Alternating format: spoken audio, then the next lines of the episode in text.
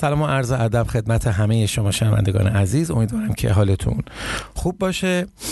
ارزم بزرگتون که میانگین قیمت جوجه یک روزه در تاریخ 25 فروردین سال 1400 برای هر قطعه 5277 تومن بوده که این قیمت میانگینی از قیمتی از 4900 تومن تا 5500 تومن برای هر قطعه جوجه یک روزه در استانهای مختلف با واریته های مختلف است که احتمالا وقتی که به دست مقدار می‌رسه و مسیرهای انتقال و خرید و فروش و این بازار رو رد می‌کنه یه چیزی بین 6000 تا 6500 تومن به دست مقدار ما می‌رسه. این نمودارها نشون میده که افزایش قیمت ما از تاریخ 21 بهمن ماه سال 1399 شروع به افزایش داشته.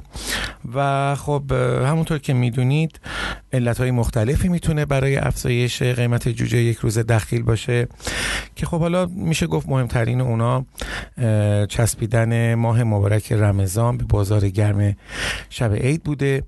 و یکی دیگه از علتهای اونا خب افزایش قیمت مرغ بوده که این انگیزه رو برای جوجه ریزی بیشتر می‌کرده و مقدارها تقاضای بیشتری رو برای خرید جوجه اعلام می‌کردن. و اما قسمت سومی که می‌تونه دلیل افزایش قیمت جوجه یک روزه باشه و اخبارش رو امروز در خدمتتون هستم مربوط به صادرات جوجه یک روزه است.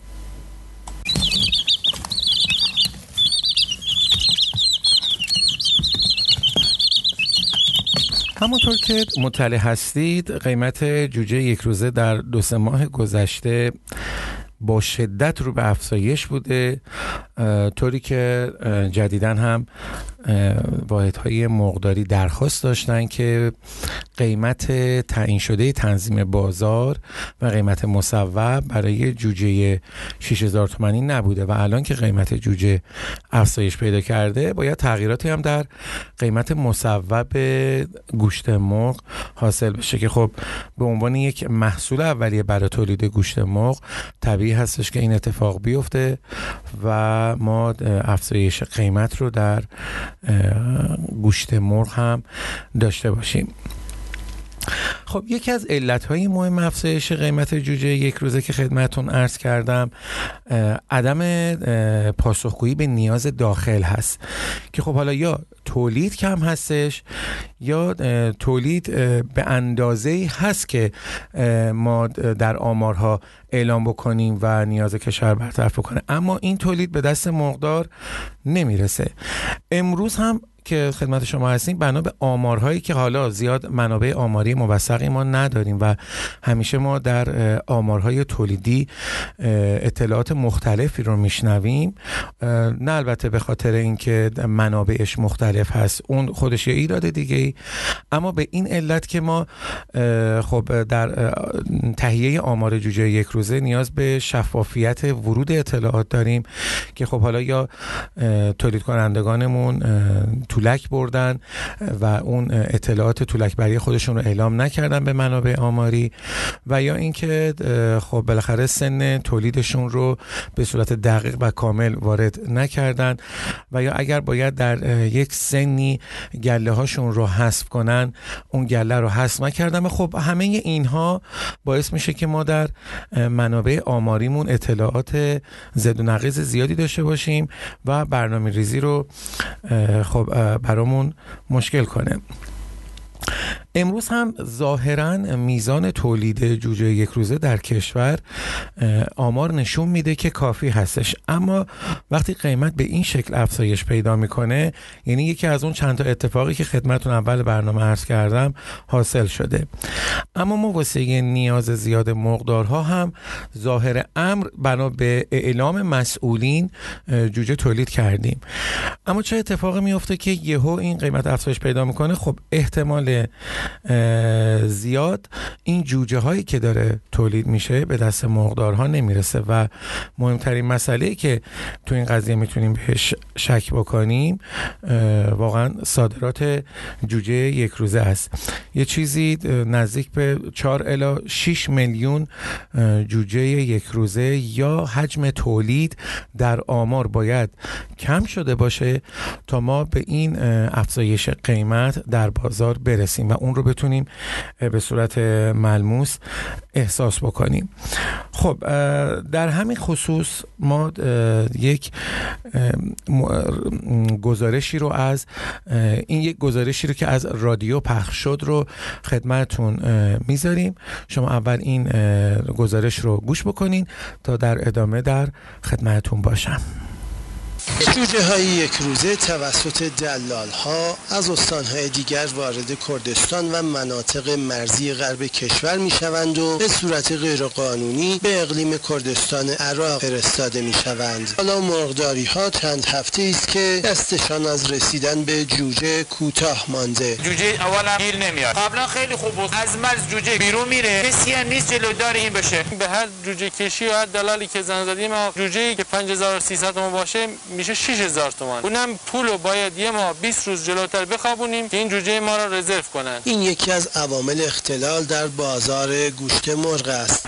شواهد حاکی از آن است که از مبادی گمرکی هم قاچاق صورت می‌گیرد. رغم اینکه در تولید گوشت مرغ به خودکفایی رسیدیم و می‌تونستیم قطب تولید این محصول در خاور میانه هم باشیم اما به دلیل سوء مدیریت در مقاطعی از سال حتی در تامین گوشت مرغ برای هموطنان هم دچار مشکل میشیم. بهنام امیری خبرگزاری صدا سیما سنندج خب شنیدید این گزارش رادیویی رو که از سنندج انجام شده بود و در خصوص روند قاچاق جوجه یک روزه گرفته شده بود.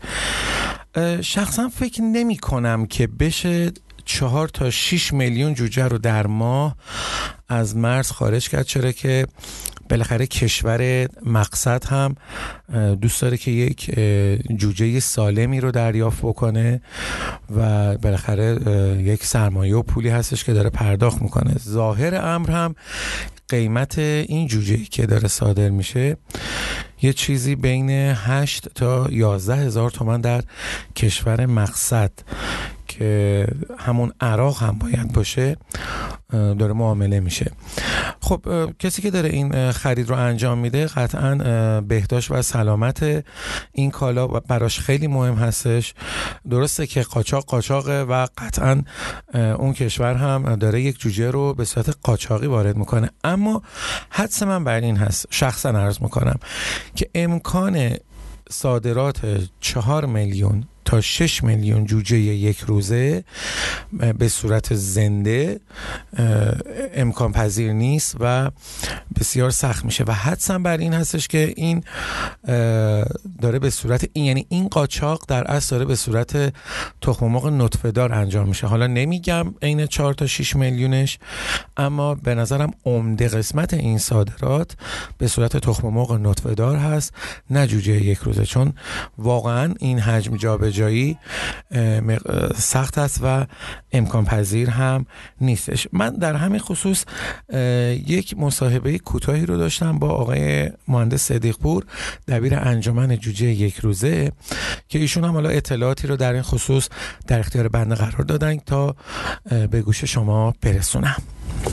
یه موقع من مجوز میدم. تمام این چیزاشو بهت میگم که مثلا این اینجوریه باید مشخصاتش به این شکل باشه گله در جریان باشه بله. این بحث بهداشتیش باشه بعدش میره دست من تایید می‌کنم میره دست دکتر ملکی هم دکتر هم میفرسته همون توسعه صادرات خود وزارت خونه بله. بعدش میره چیز یعنی یه پروتو... پروتکل و فرایند داره. بله ولی وقتی قاچاق میشه دیگه اصلا خیلی هیچ کدوم اینا یعنی من دیروز یه جا گفتم که شما مثلا الان یه سری مواردی از تو هر کی تو خیابون میری نمی‌بینی. ولی خب اون که اهلشه می‌بینه و چیزی. چرا؟ چون غیر رسمیه. الان مثلا میگن صدیق پور داره قاچاق می‌کنه یا مثلا آقای حسینی داره قاچاق می‌کنه. اصلا چیز مستندی نداره. مگر اینکه حالا بگیرن یکی از چیزاش هم اینه که حالا اون با این سامانه های مقداری چک بکنن که متاسفانه اینقدر بی‌نظمی تو صنعت ما زیاده که الان ما یه چیز کردیم مثلا یه تعداد زیادی از جوجه ما نیست. دیدیم حال بخشیش نزدن بخشیش ممکنه تو لک رفتارشون. خب بخشی هم که دیگه همه جا پر شده که واسه این قاچاقی داره انجام درسته. من می‌خوام بدونم اون کشوری که داره اینو می‌گیره از نظر دامپزشکی نمی‌خواد بدونه که جوجه سالم داره می‌گیره یا نه؟ قاچاق دیگه. ماشین 100 میلیون می‌گیره ماشین می‌گیره. خب اونم قاچاق داره می‌کنه. اگر اونم اگر چیز دامپزشکیش باشه من یه موقع می‌خواستم تخمه بفرستم. برای همین تخمه جمع کلی فرایند اداری داشت. ولی بله. قاچاقه دیگه اسمش قاچاقه دیگه. می‌زنن تو کارتون عراقی اصلا به عنوان کارتون چیز عراقی اونجا وارد میشه. می‌بینه دیگه حالا چیزایی که فقط باید دستگاه نظارتی مقداری چیز داشته باشه.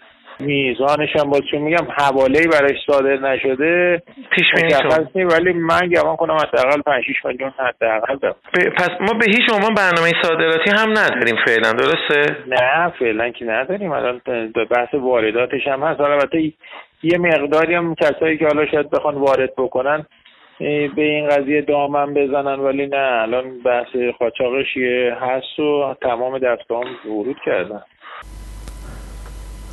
مخاطبین عزیز مصاحبه بنده رو با آقای مهندس صدیق پور دبیر انجمن جوجه یک روزه کشور شنیدید. و این نکته جالبه که ایشون بهش اشاره کردن این هستش که نه تنها ما روی صادرات برنامه ای نداریم فعلا بحث واردات هم مطرح شده و روی اون هم دارن برنامه ریزی می‌کنن و فکر می‌کنن.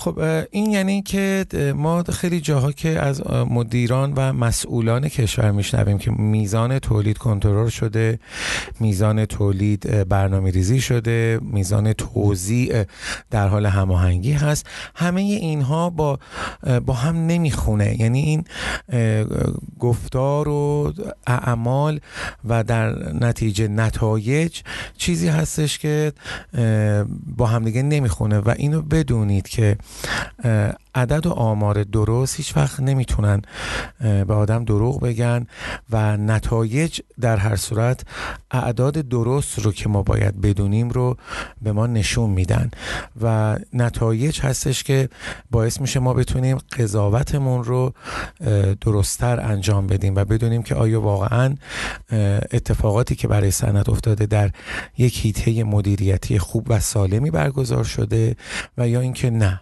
این اتفاق نیفتاده و ما فقط شنونده یک سری گزارش ها بودیم. به حال خیلی متشکر هستم ازتون که این برنامه رو هم گوش کردید این اخبار رو هم شنیدید. تا برنامه های بعدی و اینکه اخبارهای دیگری رو خدمتتون باشم شما رو به خدای بزرگ میسپارم. مواظب خودتون و سلامتی خودتون و خانواده بزرگوارتون باشید.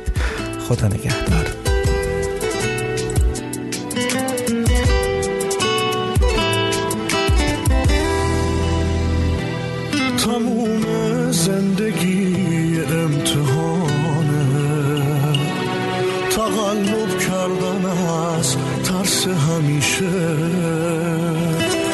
ولی آخر این بازی مهمه. کسی که ساده باشه رد نمیشه. باید هر کی سر جاشو بدونه. یک رنگی در پیش بگیره. نباید اون کسی که صاف و ساده است. تو این قصه همه